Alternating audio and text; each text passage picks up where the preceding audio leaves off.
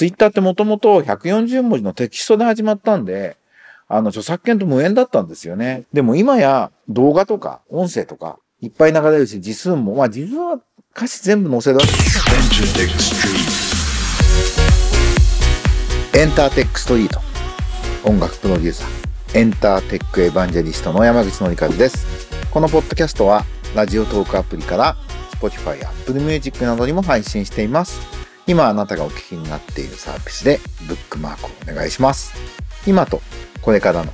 エンターテインメントテクノロジーのホットトピックスについて一緒に考えていくこのプログラム。短い時間ですが、今日もお付き合いください。ということで、皆様はお元気でしょうか？僕はあの、足が痛い、痛いってずっと言ってて、MRI 検査してみたら椎間板ヘルニアだったというご報告は先週したと思うんですが、この一週間おかげさまでいい方向には向かってます。まあ、薬も効果があるみたいで、えー、1ヶ月ぶりぐらいに椅子に座ってられるようになりました。今座って喋ってます。実は先週はですね、スペインのバルセロナに1週間海外出張の予定だったんですよ。あのソナーっていうね、非常に大きな、あのヨーロッパでは有名な experimental music、実験音楽の大きなフェスティバルカンファレンスイベントがあるんですけど、それを神戸市の皆さんとね、一緒に視察に行くって予定だったんですけど、もう泣く泣くキャンセルしました。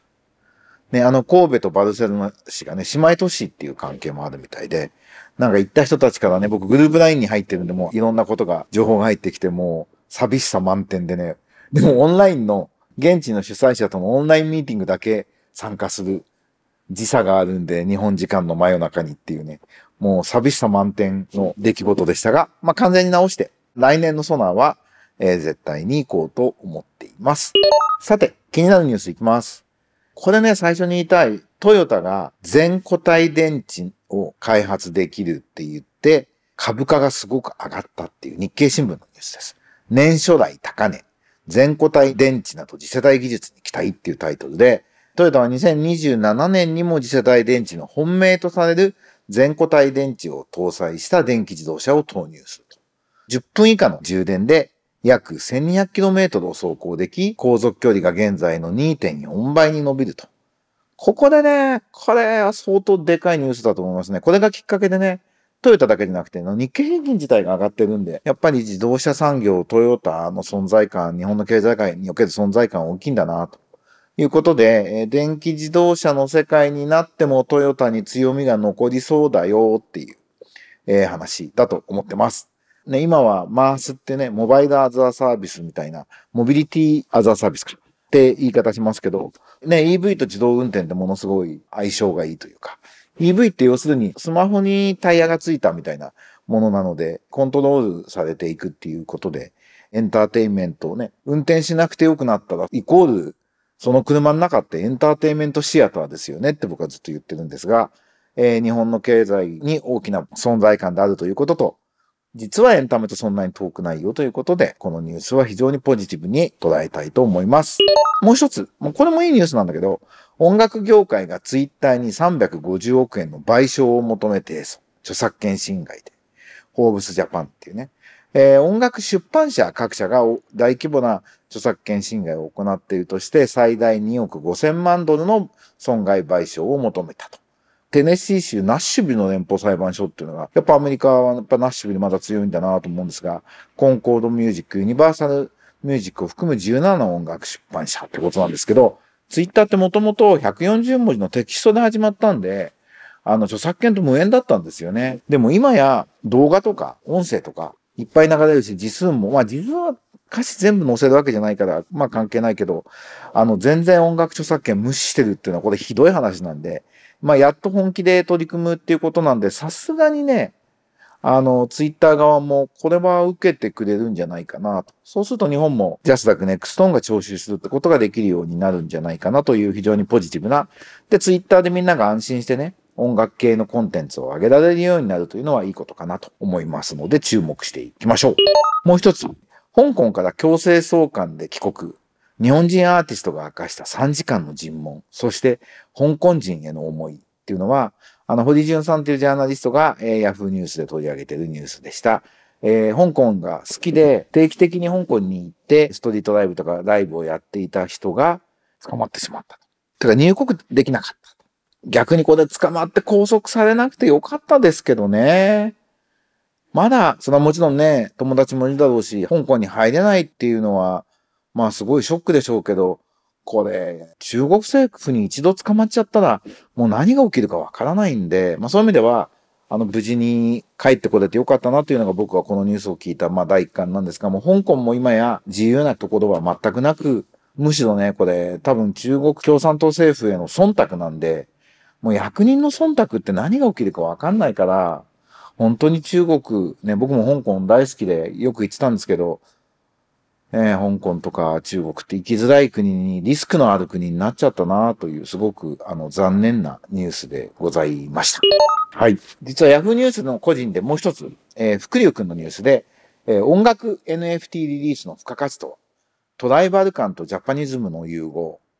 リス707による新たな挑戦というえー、素晴らしい福流さんの記事があるので、ぜひ、えー、読んでいただきたいしです。Web3 発想によって、アーティストファースト思想のもと、再構築イコールリビルドされていく音楽シーンと。まあ今も NFT を使ってアーティストが価格決定権を取り戻して、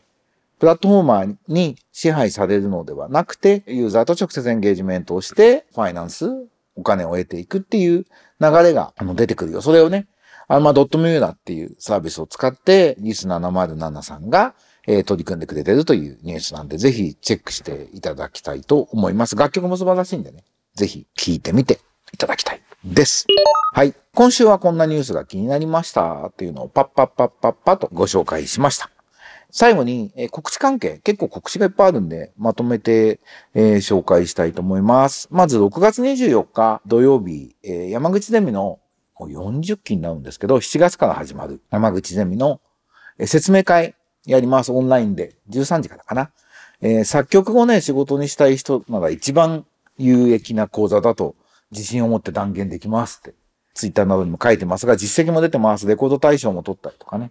何より、コーライティングできる作曲家のコミュニティにアクセスできる。まあ、コーライティングファームだけで150人いるし、コーライティングファームのメンバーは、もちろんメンバー外の作家ともたくさんコーライトしてるんで、日本でコーライトを積極的にする作曲家のネットワークっていうのは完全にここが中心になって、えー、広がっている。そして海外にも、去年台湾でやりましたけど、えー、今年もアジアの大都市でやろうっていう企画今考えてます。なんで、ヨーロッパ、アメリカ含め、世界中でね、サッカー活躍している時には、コーライティングが有効なので、ぜひ山口ゼミの説明会チェックして、欲しいです。その説明会、6月24日来てください。から翌日6月25日は、えー、柴智則さんを招いて、デジタルマーケティング、新しいこれからの人材っていう音楽業界にはどういう人材が必要なのか、音楽ビジネスに必要なのかって話を、えー、音楽ジャーナリストの柴さんと秋田隆と僕と3人でお話ししようというふうに思ってます。まあ柴君はね、すごく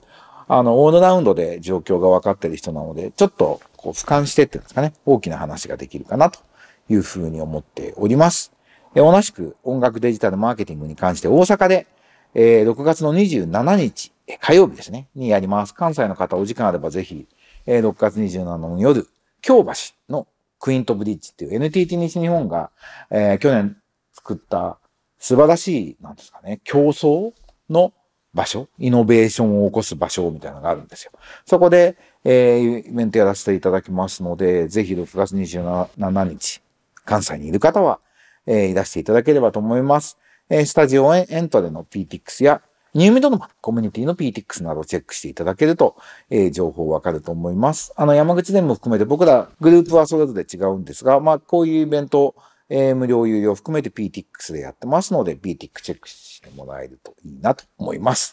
なので、まあもう大阪にはね、新幹線何3時間乗るの大丈夫じゃね？座れんじゃね？っていうところまで復活してまいりましてですね。この数日着々と痛くないぞ、治ってるぞって感じになってきたんで、このまま、えー、自宅でできるだけ療養するというのはやりながらですね、平常運転、この週末ぐらいから移っていきたいというふうに思っております。まあ、なぜのね、こう、ライティングキャンプに3日間行く予定が行けなかったりとか、まあ、何よりね、ソナー、バルセロナ、これも4泊6日か行くはずが行けなかったのすごい悲しいんですが、ちょっとこの機に椎間板ヘルニアを再発しないようにですね、研究勉強を実践して、え健康な体で毎週月曜日エンターテックストリート皆さんにお会いできるようにしたいと思ってます。あのメッセージなどね、えー、僕の Twitter だとか、その他 SNS 通じてぜひコメントなども含めて、えー、いただけると嬉しいです。ということで、エンターテックエヴァンゲリスト山口のりかずのエンターテックストリートでした。また来週お会いしましょう。バイバイ。